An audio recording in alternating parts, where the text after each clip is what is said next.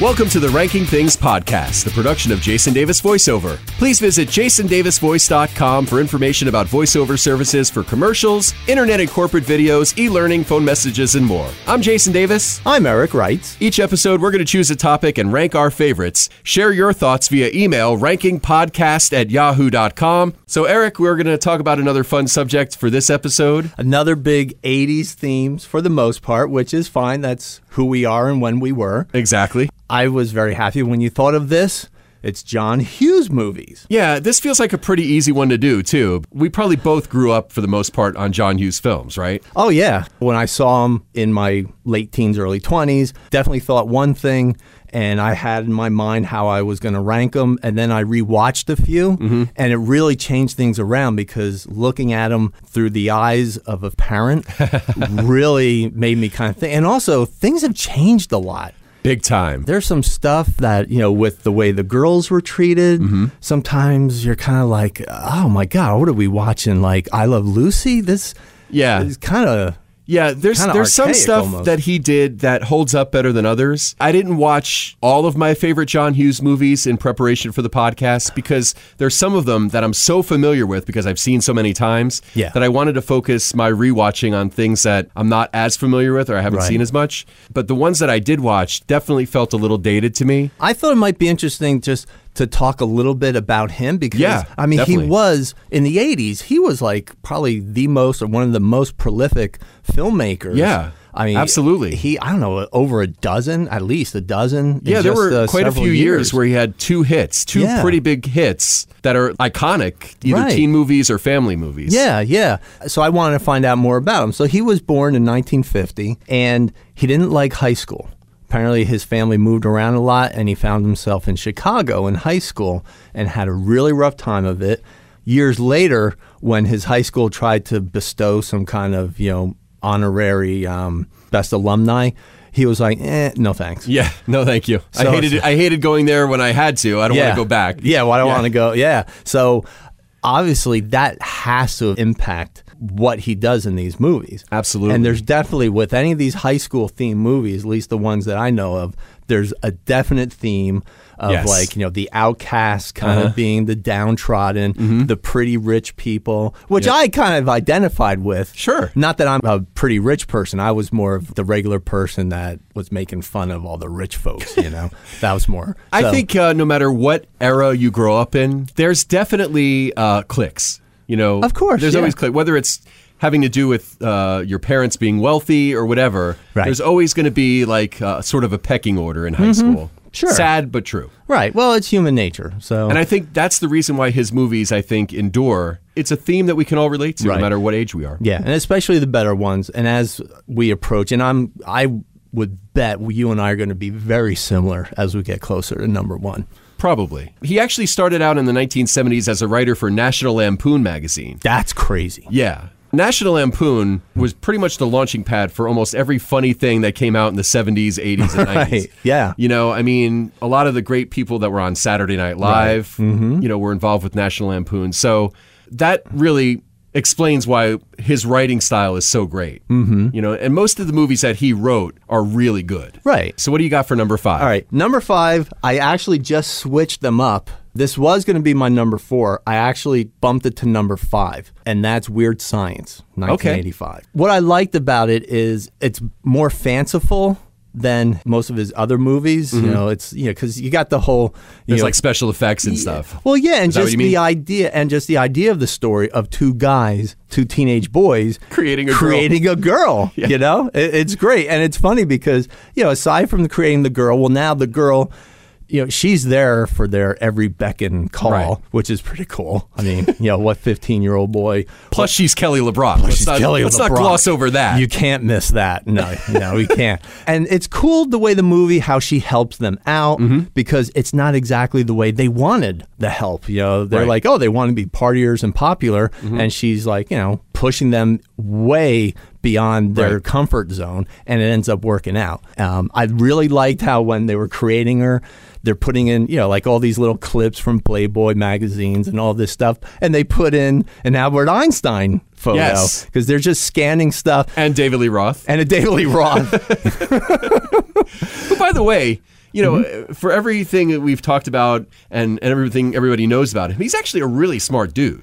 Oh, I mean, yeah, he's not, yeah. You know, he's not a dummy, but I think the point of that in the movie is that Mm-hmm. Albert Einstein's brains and David Lee Roth's charisma. maybe also you know his I don't know sexual appetites. Yeah, maybe. whatever, I don't yeah. know, whatever. And it was funny because then she's magical. She you know she creates the cars for them to drive. You know the Ferrari and uh, whatever the heck the other one Mm-hmm. Probably was Lamborghini, Yeah, I Lamborghini, guess, yeah, that yeah. was it. And you know at the end of the movie. The one of the kids, his brother, older brother, is a total dickwad. So she turns him into this like Brother Chet, yeah. Chet. Hi, it's Chet. Bill Paxton. Right, Yeah. right. He was, Who's great. awesome. Oh my god. good. He was so good as like the military Yeah. older brother that was just You're abusive and stewed, stuff. buttwad. He's so funny. and she changes him. Yeah. And it was great. She changed him to this like, you know, A giant bulbous, piece, a giant pussy Oh. like piece of shit. Wasn't he like supposed to be like a but piece of he shit? had like boils all Yeah. Oh, over it was himself. disgusting. And there were farting sounds Yeah. and all these busting pustules and things. but he still had his crew cut, which was great. We can't ha- we can't have him like that. It- It's going to ruin the holidays. Oh, he'll be fine in half an my hour. God. But it was funny because I saw this with a girlfriend, Mm-hmm. and you know we're leaving, and she's like, "Well, yeah, it was cute." She said, "But it really got a little outlandish when she cr- when she changed that guy into that creature." And I was like, "Oh, but the rest is totally plausible." You know, two guys creating a woman from a Right. doll and all that With the computer, yeah. with the yeah with the computer that they needed dial up. Right. And I don't know what the heck they were dialing into some secret government thing. I don't know, that- it NASA was- or something. Right. It was, but it, it was hilarious. But it was just, I just liked how they gave her a mind. They gave her Right. everything. It wasn't just like Just when like, she well, comes she wasn't out- just a sex toy. Like, Right, They 'cause when wanted you- somebody they could talk to and Well, that's it. When he was making them, he's like, "Well, let's give her a brain so we can play chess with her." And Yeah. the one's like, "What? play chess with her?" And then when she's finally created, and she's like, "So, what's the first thing you two maniacs want to do?" Yeah. Boom. Next scene, showerhead. Right. And I was like, "Yeah." And they're standing there like their you know, clothes. in their clothes while she's you know Yeah. showering. Excellent scene. there's a lot of really funny scenes of her interacting with other people and stuff. Like the Mm-hmm. whole scene where where they go to see Anthony Michael Hall's father and mother. Right. Oh She's yeah. talking about like candle. I'm not talking about candle wax on the nipples and all that kind of right. stuff. Yeah. Yeah. It's just a party. yeah. and there's stuff that I know you can't do now, which you know PC or whatever, which Right. is really sad. Like I really liked where she took them out to this like really cool blues Right. bar, blues club. Drink you know, it. yeah, and they're well, thank you, sir, but In the Anthony Michael, Jules. it- the- Sorry. this bitch, she broke my heart in two, and then she kneed me in the nuts. and Anthony Michael Hall was so good. His So good. face was very animated. Yeah. and. He's now drunk and he's comfortable and Mm-hmm. he's talking about his broken heart with these other blues guys Mm-hmm. hanging around. All right, so now he's wearing a hat with the little feather. Right. And I know that's probably offensive, but to me, it's like the airplane with the old lady talking jive. It's I just mean, it's like yeah. funny. I mean, stereoty- racial stereotypes in movies. When you watch them now, they do make you feel a little bit more uncomfortable th- than they did back in the day. Like we Yeah. just watched Blazing Saddles recently. oh my gosh. yeah, exactly. Yeah, that'll do it. yeah. I don't think people were, were up in arms at all back. I then. don't think then, no. Yeah, in the and it mid-eighties. seemed, and I don't know, to me, it still seems harmless. The way I look at it is that it's this little white teenage boy just trying to be cool and fit in. Right, trying And to- he's drunk. And he's smoking the cigar. And he's the whole smoking. thing. Yeah. Right, right. He Yeah, it's- broke my heart in two. Yeah. That was probably one of my favorite scenes. So, what's your five? Number five for me is actually a two way tie National Lampoon's Vacation, Okay. which came out July 29th, 1983, and then National Lampoon's Christmas Vacation, which Mm-hmm. Okay. came out December 1st, 1989. Okay. And the reason I'm putting them both in the top five is because they're both equally good. Mm-hmm. You can't have the Christmas Vacation movie without the original Vacation. Right, okay. but I felt like they both deserved the spot in the top five. The first Vacation movie still plays very well. They did a, a sort of a reboot of it, which was also funny. Mm-hmm. okay. But you know, the first one, Chevy Chase as Super Dad, Clark Oh, Griswold. Oh yeah, I mean, the first time we meet cousin Eddie and his whole brood, and he's hilarious. Oh, my God. Randy Quaid is Randy like- Quaid's like the and a funniest guy young I've Jane ever- Krakowski as his daughter. We talked about National Lampoon's Vacation and Christmas Vacation on Right. uh, Screen Facts with Jason Davis too. Right, right. Mm-hmm. So for all like the fun trivia stuff, definitely check those out. Yeah, the two vacation movies, I think, both deserve a spot in the top five Right. because um, there's just so many great characters and so many funny moments. Cousin Eddie is so good in both of those movies, Mm-hmm. Right, right. That you gotta bring them both up. you Yeah, know? I have to take issue with you. I think you have to separate and you have to take one of them out. And one of those is higher for me. well, I'm not going to because it's you know our podcast. We can we can decide whatever the fuck we want to do on this. You know, there's no rules to this, Mm-hmm. Vacation was, I mean, that's America. right? You know, that's like, like you said, super the, dad. Mm-hmm. But the whole purpose of Christmas vacation, even though they don't go on a road trip, Right. Having the family over and all the memories and all that—that's very Americana as well. right. To me, they're almost one and the same, except one is on the road and one is at their house. Do you have one or both in your top five? I have one of them. Okay, well, we're going to get to that. I think the first vacation movie was one of the first movies that John Hughes wrote that, that became successful. Mm-hmm. Right. It was based on a, a National Lampoon story that he wrote, of a, a- based on a real trip that he took. His cross-country. family story, yeah. Yeah. Like, I think he was like eight years old or yeah. something. All right, what do you got for number four? All right, my number four is uh, from 1987 Planes, Trains, and Automobiles. okay. Okay. Good choice. Um, thank you. Uh, I like this. This was a departure from him uh, for John because he had been doing really a lot of these, you Mm-hmm. A lot of teen stuff. teen angst type stuff. So um, you know, so he gets Steve Martin. You're going to have a hit, Right. At that time, if you At got that Steve time, Martin, absolutely. and then John Candy, who really. John Candy was actually the funny guy in this movie. right. Well, they And- both were. I think, you know. they were, but Steve Martin, you know, he was playing a straighter character. Right. But Steve Martin is just brilliant at it, at Right. being a straight guy, because he's so good at acting frustrated. And when he does his physicality, He's good at playing sort of like, you know, my shit doesn't stink. right. Oh, yeah, absolutely. Yeah, like when they meet on the plane. Right. you know, and John Candy is the exact opposite of that. He's Yeah. like sloppy and Yeah. Oh, my dogs are barking. He's taking his shoes, off on the in an plane. and he's all airplane. stinky and stuff. Oh yeah, yeah. I've traveled a little bit with work, but you know, I've talked to people that travel more with work, and it just like resonates with them. Like, I've been stuck in a hurricane where I've had to sleep in the airport and that kind of crap, Mm-hmm. and so just everything, you know, the. like the car blowing up into flames and, and everything. Not that that's happened to me. Right.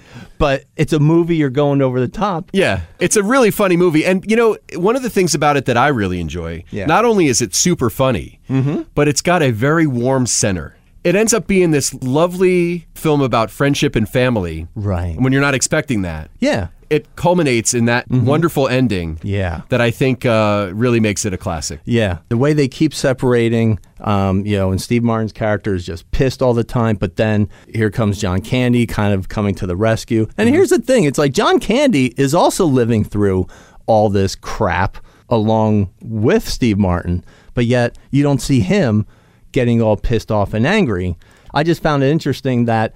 Well, you got two of these guys living through the same crap, Mm-hmm. and Steve Martin, like, Well, I think it's the difference between Steve Martin clearly is a successful businessman. He's got a lot of money. He has a nice house, a nice family. right, You know, he leads a very, very much a life of privilege. Yeah, yeah. Whereas John, John Candy. is a traveling salesman selling shower curtain rings and stuff. and he doesn't have a family, Right. Yeah, He lives out of a trunk and Right. all he has is a picture of his wife and, you Yeah. know, And- he's a very simple guy. And, so and when Steve you know decides to like bring him home, it's just like oh my it's god. it's such a good movie, just Yeah. Mm-hmm. a warm movie and, and a lot of classic funny moments. so about great scenes. You know the scene when they're in the hotel room and Oh my God. and they're like cuddling. It's like those aren't pillows. Steve Martin says, "Oh, you know how about that Bears game?" Yeah. that was ad lib. I'm sure. It's like, and that's perfect. Yeah. you know, you're trying to be manly after having your, you know, your hand up some other guy's rump.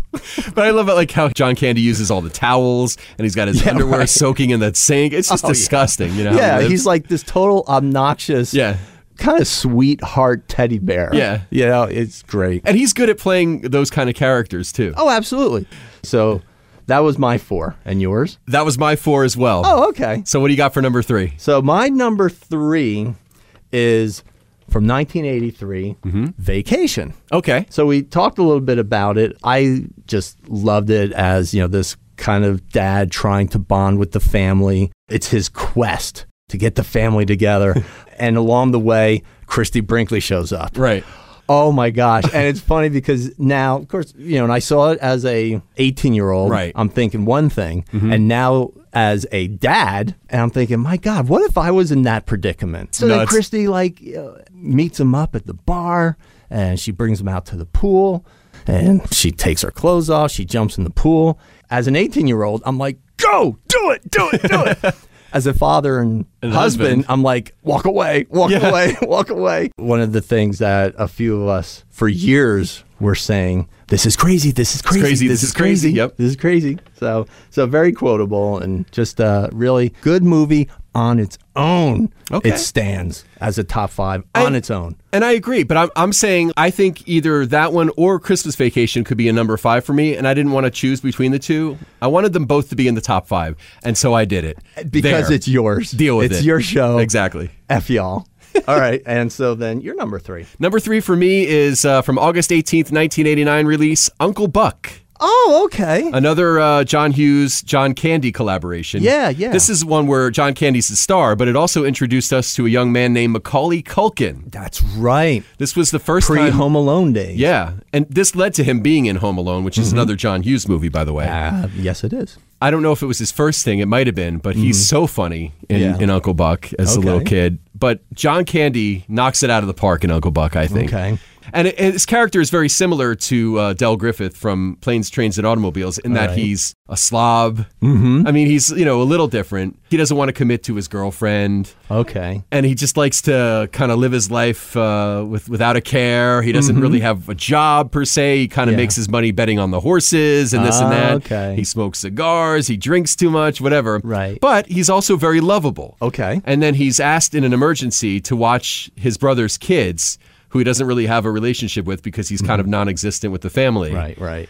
And then you know, Sister in law must have loved that. well, that's the whole thing. The whole, that's and that's part of the, the charm of the movie, like the, Mm-hmm. Okay. the, the friction between he and his, his sister in law. Yeah. he ends up developing this wonderful bond with these kids. Okay. so this is one of the rare things where John Hughes not only makes sort of a teen movie, but it's Yeah. more of a family movie. Okay. because he was kind of John Hughes was kind of a, a little bit of both. Like he was Right, known yeah. for teen movies early on, Definitely. and then he kind of uh, eventually did more family oriented stuff. Mm-hmm. And I could say Uncle Buck is probably the bridge between the two Right. you know, right. the nice bridge between. And there's a lot of really funny scenes in Uncle yeah. Buck. I mean, I saw it when it came out. I don't remember being, you know, really blown away or carrying Yeah. anything. You with might it. enjoy it So more I didn't now. see- yeah, and I didn't watch it recently. Yeah. so it's that's Yeah. probably the only reason it's not, you know, on my top five. Or but yeah, it's good stuff. there's so much, but there's so much good John Hughes. I know there is, but the reason I put Uncle Buck in the top five for me, one, Mm-hmm. I, I love the movie and it holds up for me. Um, but I, I wanted to have a little bit of a good mix Mm-hmm. of the family stuff and the teen stuff. So, Okay. All right. all right, what do you got for number We're up two? to two. My one and two are not going to be a surprise at all. So my number two is from 1986. Sex, excuse me. Freudian slip, anyone? Ferris Bueller's Day Off. Okay. Okay. I love this movie. It's very quotable. It actually is one of two John Hughes films that the uh, National Film Registry has pegged for preservation. So it's not just a silly, fun teenage movie. He's got a really great character, and you know Ferris Bueller is he's kind of a jerk in a way, but you can see what he's trying to do. You know, he's trying to help, especially, you know, he's got his girlfriend, but I think he's really trying to help his friend who is just this over the stressed out kid. Ferris Bueller, I think, was pretty good with the parental relationships. I mean, you don't see Cameron. I don't think you really meet the parents, but you don't need to meet them. No, you get a sense just from You how see he the lives, house. Yes. the house that he lives in. The house is he like a talks, he friggin- describes what what his life is like, and, and Yeah. Ferris does too, Right. And so you know that he's growing up in a very uh, closed off environment. Oh, the house is like this pristine museum. It's like a museum, yeah. Oh, it's horrible. And his dad with the Ferrari yeah, and stuff. Mm-hmm. he's got that crazy car. So you know, and they they take the car out. And I just like some of the kind of like the life lessons. You know, like Ferris says, life goes by quick. If you blink, you might miss it. Mm-hmm.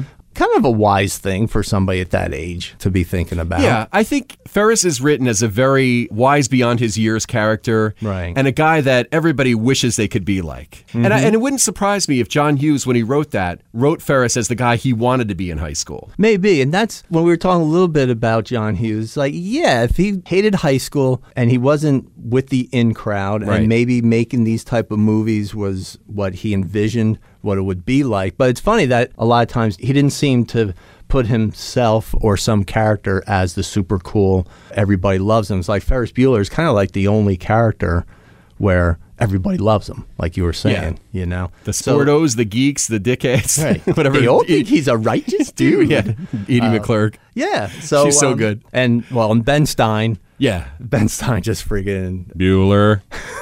Bueller. one of my favorite lines. They're in the garage, Cameron's garage. They're looking at this crazy awesome car. Mm-hmm. You know, and Ferris says, "A man with his priorities so out of whack doesn't deserve such a fine automobile." and it's like, "Yeah, you're right. Let's steal it." Yeah, let's take it for a joyride. That's what I'm thinking. Go Screw ahead and him. take it. Yeah. And you know, and of course, the whole day. I mean, they go to the museum and look at Monet. They go to the you know the baseball field. Mm-hmm. They get in the German parade. And it was funny as hell how Everything. Everything Fuel they is- do. How Ferris is like you know singing. He's on television, and his dad just doesn't see him at the right time. Very funny. Mm-hmm. Very Yeah. cool stuff. But Very well done. loved at the end when they're trying to reverse the mileage on the car so that's like you know cameron's dad doesn't know he took it out and then cameron just snaps and he starts kicking the car you know and he's like you know he's got a dent in it and then he's like oh shit i can't hide that now and it's almost like you almost see him kind of like a weight is lifting off his shoulders is like i now i'm gonna have to confront my dad He's this suppressed kid. Yeah. You know, who was whole, his whole life has been, you know, don't touch that, don't do that, you're Right. not good enough, blah blah blah. Yeah. And then Ferris helps break him out of that. So, Mm-hmm. you know, as much of a sort of inconsiderate guy as Ferris is, he's also a pretty good friend too. Absolutely, yeah. He's a great friend. And then you have all this other stuff off to the side with, you know, since he skipped school, but now his sister is going to try to get him in trouble. But then she ends up meeting uh, in the in the Charlie police Sheen. station Charlie Yeah. Sheen, who's like all strung out heroin addict or something. I don't know what. But it was funny how like you know his character actually gives her a little bit of wisdom. It's like you know why does it bother you? It's his life. You know if you're not happy, maybe you're not happy with yourself. Blah blah blah Right. and the whole race home. Yeah. what? That's such a great There's scene. there's so many like you said very quotable things. So many Yeah. Mm-hmm. great scenes with the principal, the stuff with his sister. Yeah. The fact that he he can do no wrong. Everything he does goes his way. Right. It's such a is such an awesome and that uh, would piss me off if that was my brother. I'd be pissed off. I'd I'd be very jealous. But that again, that'd be my problem, which is what I really liked about you know his sister realizing uh, it's my problem, it's not his, and then she helps him out at the end. Yeah. So there you go. There is a screen fax for Ferris Bueller's Day Off Okay. Mm. that you could check out for more fun trivia about it. So you're number two. Number two for me is 1985's The Breakfast Club, Okay. another one of uh, John Hughes' films that was selected for preservation by the National Film Registry of the Library of Congress. Tell me why it's your number two. Everybody who has seen The Breakfast Club, no matter what age you are and Mm-hmm. what, what generation you're growing up in, probably can relate to at least one of the characters. Right. You know, maybe you were the dorky kid, maybe you were the jock, maybe you were the princess, misfit, the the misfit, criminal, yeah. the- Or right. maybe you were a little bit of all of them. Yeah. You know, maybe you didn't fit in a little box completely, but Mm-hmm. Right, you're, you, right. there was some, you know, some part of you in all of the characters. Mm-hmm. You know, great performances. The fact that you can watch this movie hour and a half, hour forty five minutes, whatever it is, and it's all basically in that library, Yeah. and it's amazing. and all kinds of stuff is happening. Yeah. you know, You know, and it, and it does. It's not boring. It's it's Right. funny. It's dramatic. Yes. It's emotional. and the dialogue is decent. Yeah. I mean, one of my Very issues, well written. One of my issues with some of the other films, and we'll talk about, Mm-hmm. is some of the writing. It's like a teenager is not saying that to another. It's like, oh, your car awaits, my lady. You know, stuff like that. Yeah. It's like n- we didn't talk. We really didn't talk that way. I think the more he- comfortable John Hughes got in his writing and directing and producing, Mm-hmm. the the more his craft improved. Yeah, His earlier stuff, yeah. uh, Felt a yeah, the- little the, forced dialogue, dialogue. yeah, a little bit. yeah, I whereas I, agree. mean, the Breakfast Club, it it was smooth. It flowed. I think the thing with with the Breakfast Club too is that without it, we probably wouldn't have Kevin Smith movies. Oh, Um, and I'm kind of going out on a limb a little bit here, Yeah. but Kevin Smith clearly was influenced by John Hughes in some way. I would think so. Yeah. and I'm talking the way Kevin Smith writes. Mm-hmm. One of the things that, that Sue has said about some of Kevin Smith's earlier stuff is that his dialogue is, is almost too heady or whatever. Yeah. Like nobody talks like that. Right, right. Mm-hmm. But I think that's certainly a John Hughes influence in the way he wrote like Clerks and Oh, yeah. Mm-hmm. Mallrats, you know, like his, his and Chasing Amy, like his, his earlier, earlier Yeah, stuff. yeah. A couple of things. My buddy Tim, we actually did a podcast for the Breakfast Club. Oh, okay. For Screen Facts. Okay. And he talked about like he went to see a, a screening of the movie, and Molly Ringwald did a Q and A afterward. Right. And she talked about how John Hughes, she thought that he he had like some sort of PTSD from high school, and this goes Right, back to yeah. what we were saying before about how something happened to him in high school. Yeah. Mm. That profoundly affected how he he approached movies. Okay.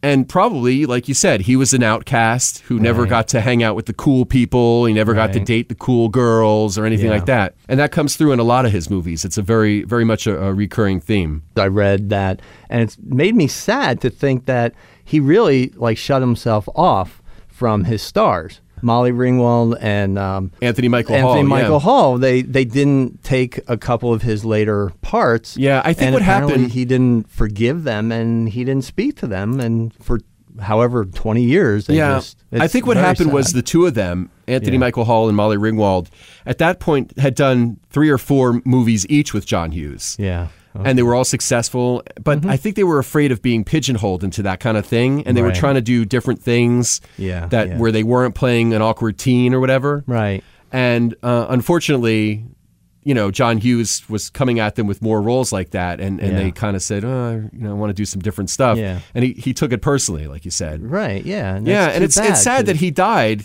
without having uh, you know reconciled, with them. that.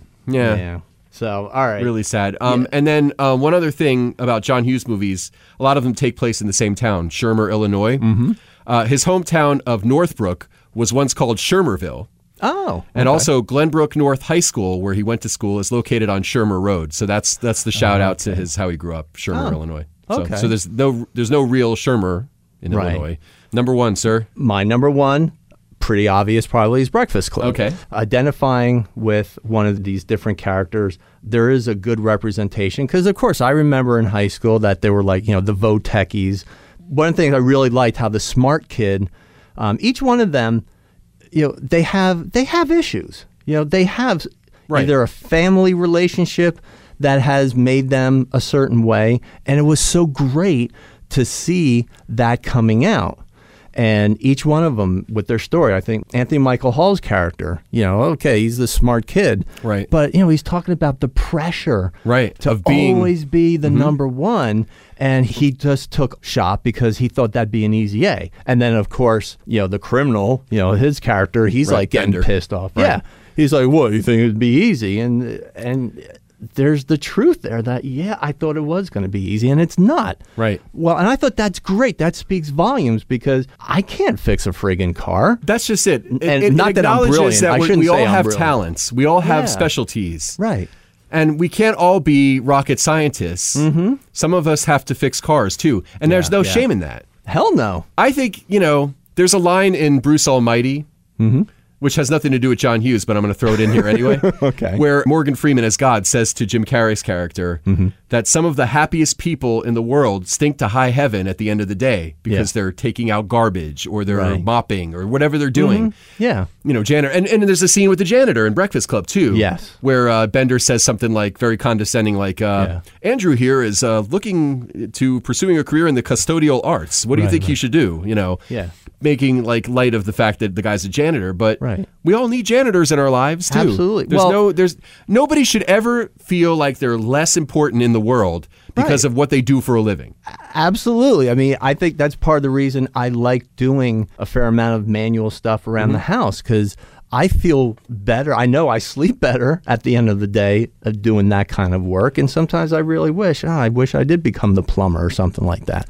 Um, I'm grateful that I get to talk into a microphone for a living. Yeah. I don't have to dig ditches. Right. But I don't feel like I'm better than somebody who does that. And I certainly don't feel like I'm above doing manual Right. labor. I would totally do that. Yeah. So, and just the fact that we're having this conversation about a movie. Mm-hmm. Right. I Uh, think Tim and 33 I years actually ago. Oh, had a similar conversation. really? It's a funny thing Yeah. when we talked about Breakfast Club. But so yeah. I, so that's great. Just I, so I think that just shows how good this movie is, and it, it really, really is a good representation of just the frustrations of teenagers and of youth, and you know each one of them's got some kind of problem, and uh, you know the Bender when he's showing like Yeah, you know the his cigars, father burns, yeah. burns on his arm. That's like holy crap. I think the, the important message that the Breakfast Club possesses is Mm-hmm. Yeah. that we should never judge a book by its cover. with anybody. Right, right. You know, we could all look at a guy like Bender with the longer hair and he dresses like in flannel and stuff and he seems like he's a bad boy, blah, blah, blah. Right.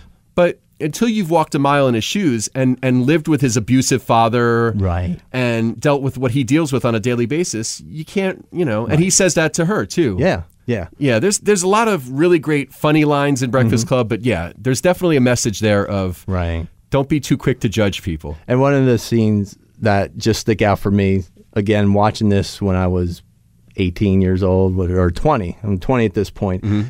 You know, the princess, they're having lunch and she pulls out and they're Sushi. like, what are you having? She's like, sushi.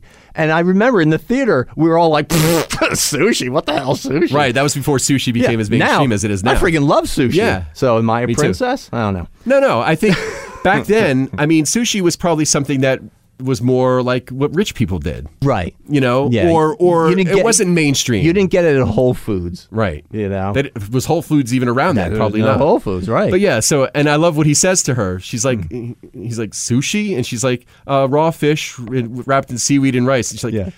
you won't accept a guy's tongue in your mouth, but you're going to eat that. That's right. That's a great line. And she's like, "Do you mind? You know, can I eat?" And and he goes, "Give it a shot," something like that. You know? Right, right. I'm probably misquoting, but something like that. The very end was really good because they were each supposed to write an essay Right. about, you know, who they are. It was just fantastic that, you know, the brainy kid just summarizes that, you know what, you see us or um You see us as you you, want see to us see us. as you want to see us. Right. Mm-hmm. Yeah, yeah, and the most convenient definitions. You just put us in your little silos. but it's important to not do that. Yeah. Because you know, Very you much. Mm-hmm. never know who you're shutting yourself off from. That could be a- an, um, have a profound impact on your life. Yeah. So there you go. So this just resonates with me. The dialogue was great. There Yeah. nothing sounded fake or No. pushed. It, it was just it's a great movie. So Yeah. that's my number 1. Yeah, and it's and it holds up super well. And I think it's a movie that generations of generations and generations of uh, teenagers will be able to Yeah. view and enjoy for years to come. For And sure. it had one of the best songs of the 80s anyway. there you go. Don't you forget about me. Don't you forget about me. so you're number 1. Number one for me is Ferris Bueller's Ferris Day Bueller, Off. sure. And and I think it's the same thing. It holds up well. Thirty plus years later. Yep. Kids can discover that, and it's not dated. It doesn't Right. feel weird. Yeah. You know, there might be stuff in there that's a little bit politically incorrect or whatever, but Mm-hmm. it's fun. It's funny. It's well written. It's well acted. It's just a great movie. And it's poignant too. I Yeah. mean, you know, as an adult, uh, one of the things you know he talks about is you know retaining the joy of life. Mm-hmm. Don't don't get bogged down in obligation. And it's like, oh my god, because you'll end up like a Cameron. You know, that's Yeah. just uptight about everything. I just feel like, yeah, we're bogged down with so much stuff. I think it's impossible as you get older and you have a family and you have responsibilities to not lose a little bit of that innocence and lose your way a little bit. Yeah. Mm-hmm. And that's why it's important to, to watch a movie like Ferris Bueller's Day Off to remind yourself that it's okay to just have fun sometimes and to not think about work or whatever other responsibilities you have. Right. One of my saving graces was having my two sons. Mm-hmm. We enjoyed being together, you know, did a lot of scouting stuff and everything. And that definitely helped me, I think, retain some childhood happiness or whatever. Now that they're both grown, you know, Kathy and I are like, what do we do? And it's like, oh, now we're doing some of our own stuff. Right. And it's another, it's a beautiful time to Yeah. be thinking about, oh, what's our next thing, you know? So It's fun. It's, fun great. to You do need like younger minded things when you're an adult. When Right. you have, you know, when you have the money to do them and whatever. you know? Yeah. But on a bigger scale, like Right. I can't wait to go like on a really big zip line, Right. Compared to you know the little crap I did as a kid. I Right. want to do something big, Right, exactly. You know? Mm-hmm. I think for me, as far as his movies, like Breakfast Club and and um, Ferris Bueller, Yeah. are both they're one and two, but they could be interchangeable for me.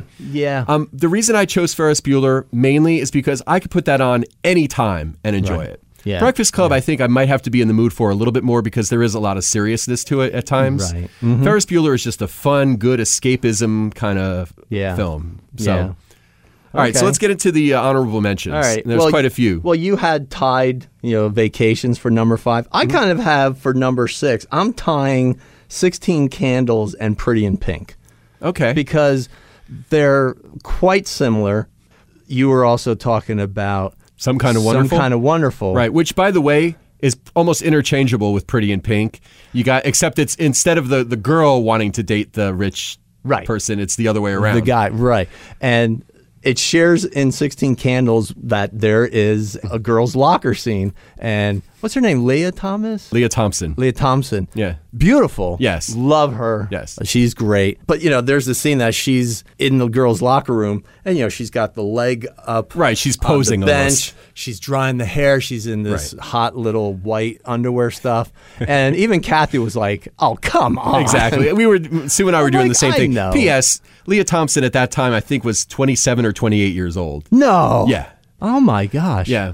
But so, and she was great in that movie, Mm-hmm. and that movie had a lot of heart, a lot of stupid lines. Yeah. you know, were said in that. Yeah, I mean, there's you know, again, it's it's the same kind of like the outcast trying to fit in, or not Yeah. necessarily fit in, but Right. like say, hey, I, I matter too. Right? Why can't I Yeah. have a pretty girlfriend? Why is you know why? I like Eric Stoltz too. He's a good actor. yeah, I like yeah, him. and he had dreamy blue eyes, so dreamy. the guy that plays um, Eric Stoltz, he, end- they end up being friends, like the skinhead dude. He's really good in, in some Yeah. kind of wonderful. And I like how that's another thing that John Hughes uses art oftentimes Yes. for people to come together. Yes. And I love the scene when they're in detention and you know Eric Stoltz's character is like, oh man, he's gonna get his ass kicked, but he's drawing something. Yep. The skinhead or whatever next to him is like carving up the, In the uh, desk. The desk. And they look at each other's stuff and like, oh. And then they become, you know, friends later on. It's like that is so great. That's what the world should be. Yes. You know? So Yeah. the power of art. Yeah, so as far as other honorable mentions, I mean, you could almost name most of his filmography. Yeah, 16 Candles for me, uh, Weird Science, Home Alone, The Great Outdoors, Mr. Mom. Mr. Mom. Mr. Mom doesn't hold up as well. See, when I Mm-hmm. Okay. watched that, I still enjoy it, Yeah, but it's yeah. ver- it feels very dated when you watch it now. Was that because they're all wearing leotards where they're when they're working out in his Well, living not room? only, yeah, well, that, but fashion aside, like the fact, you know, Well, if fashion stay was at an home issue, mom, yeah, uh, just a lot of it. you're doing it wrong. Yeah. I do like that line. Yeah, there's when a- they can't drop uh, you know people either dropping the kids off in the wrong place at school. Yeah. and he learns how to do it the right way. Then he becomes the monitor. All right, that's pretty, that was all right. No, there's, there's, you know, you root for his character for sure. Sure. Yeah.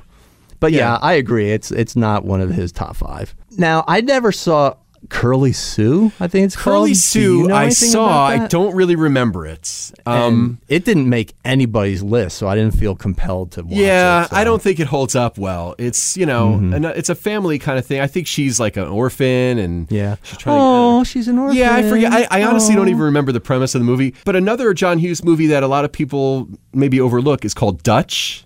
Dutch is is probably in terms of like John Hughes movies that didn't get as much fanfare, like Curly Sue, is is probably a better movie. Dutch is Uh-huh. Okay. a fun movie. It's a, another road trip kind of movie. Oh. All right. I where don't know. Dutch, Cool. Oh, Ed O'Neill plays Dutch, and he's got to go get his girlfriend's son from boarding school and bring him home, kind of thing. He's a working class guy. Does she do him in the car on the way home? or No, anything? no, no. Oh, all right. so it is like a John Hughes movie where there's yeah, none it's a of that. John Hughes movie. Nobody There won't does be any of anybody in that. John Hughes movies. Okay. Oh, and speaking of um, John Hughes movies that were disappointing, she's having a baby. Yeah, I, I gotta read say, so much I, bad I watched stuff. it for the first time. Yeah. I had never seen it, and I'm like, Yeah. well, I want to make sure it's not top five worthy. right, right. I hated it. Now Kevin Bacon's in that. Yeah, I love Kevin Bacon. I thought She's Having a Baby was just a terrible movie Oh, that's too bad. because I felt like the characters, there was nothing likable about anybody in the movie. okay, The woman who's having the baby, hence the title, she. she, Uh-huh. just forgettable and, and somebody that you're like, why is he marrying her? Really? Why? She's a Okay. terrible Well, person. he knocked her up, right? No, no. It was after they're married. Oh, It's a John Hughes movie. okay. All right. Anyway, so, so it's not like the sure thing, that type of movie. right. Okay. So I don't know. Ah. So John Hughes, one of my favorite like writers, filmmakers, whatever. Sure. I, so many of his movies are, are etched in my you know teenage years. Yeah. I have fond memories of going to see them with people I worked with at the time, like Ferris Bueller. That's another reason I chose Ferris Bueller for number one. Mm-hmm. Okay. I have a very vivid memory of going to see that with guys I worked with at, at Shoprite. Mm-hmm. Okay. you know that was a fun way to blow off steam and and Yeah, you know yeah. and have something to talk about. Yeah. So all right. Oh, definitely. And I just wonder, you know, he he was only 59 when he died. Yeah. You know, what if? and it's sad how he died too. He was visiting family in New York and he was taking like a morning walk. Yeah, didn't and he have he like had a heart attack. Yeah. What? That's crazy. I'm done. Yeah, I'm I'm pretty fried. All right, cool. Well- take us out. That's John Hughes for you. Thanks for joining us. The Ranking Things podcast is a production of Jason Davis Voiceover. Remember, jasondavisvoice.com if you need a voice for a commercial, internet and corporate video, e learning, phone message, and more. And we also want to know what you think. Let us know by email rankingpodcast at yahoo.com. Tweet us at Jason Davis Voice. I'm Jason Davis. I'm Eric Wrights. Thanks for listening to the Ranking Things podcast. No more to Yankee me wanky. Nadunga need food.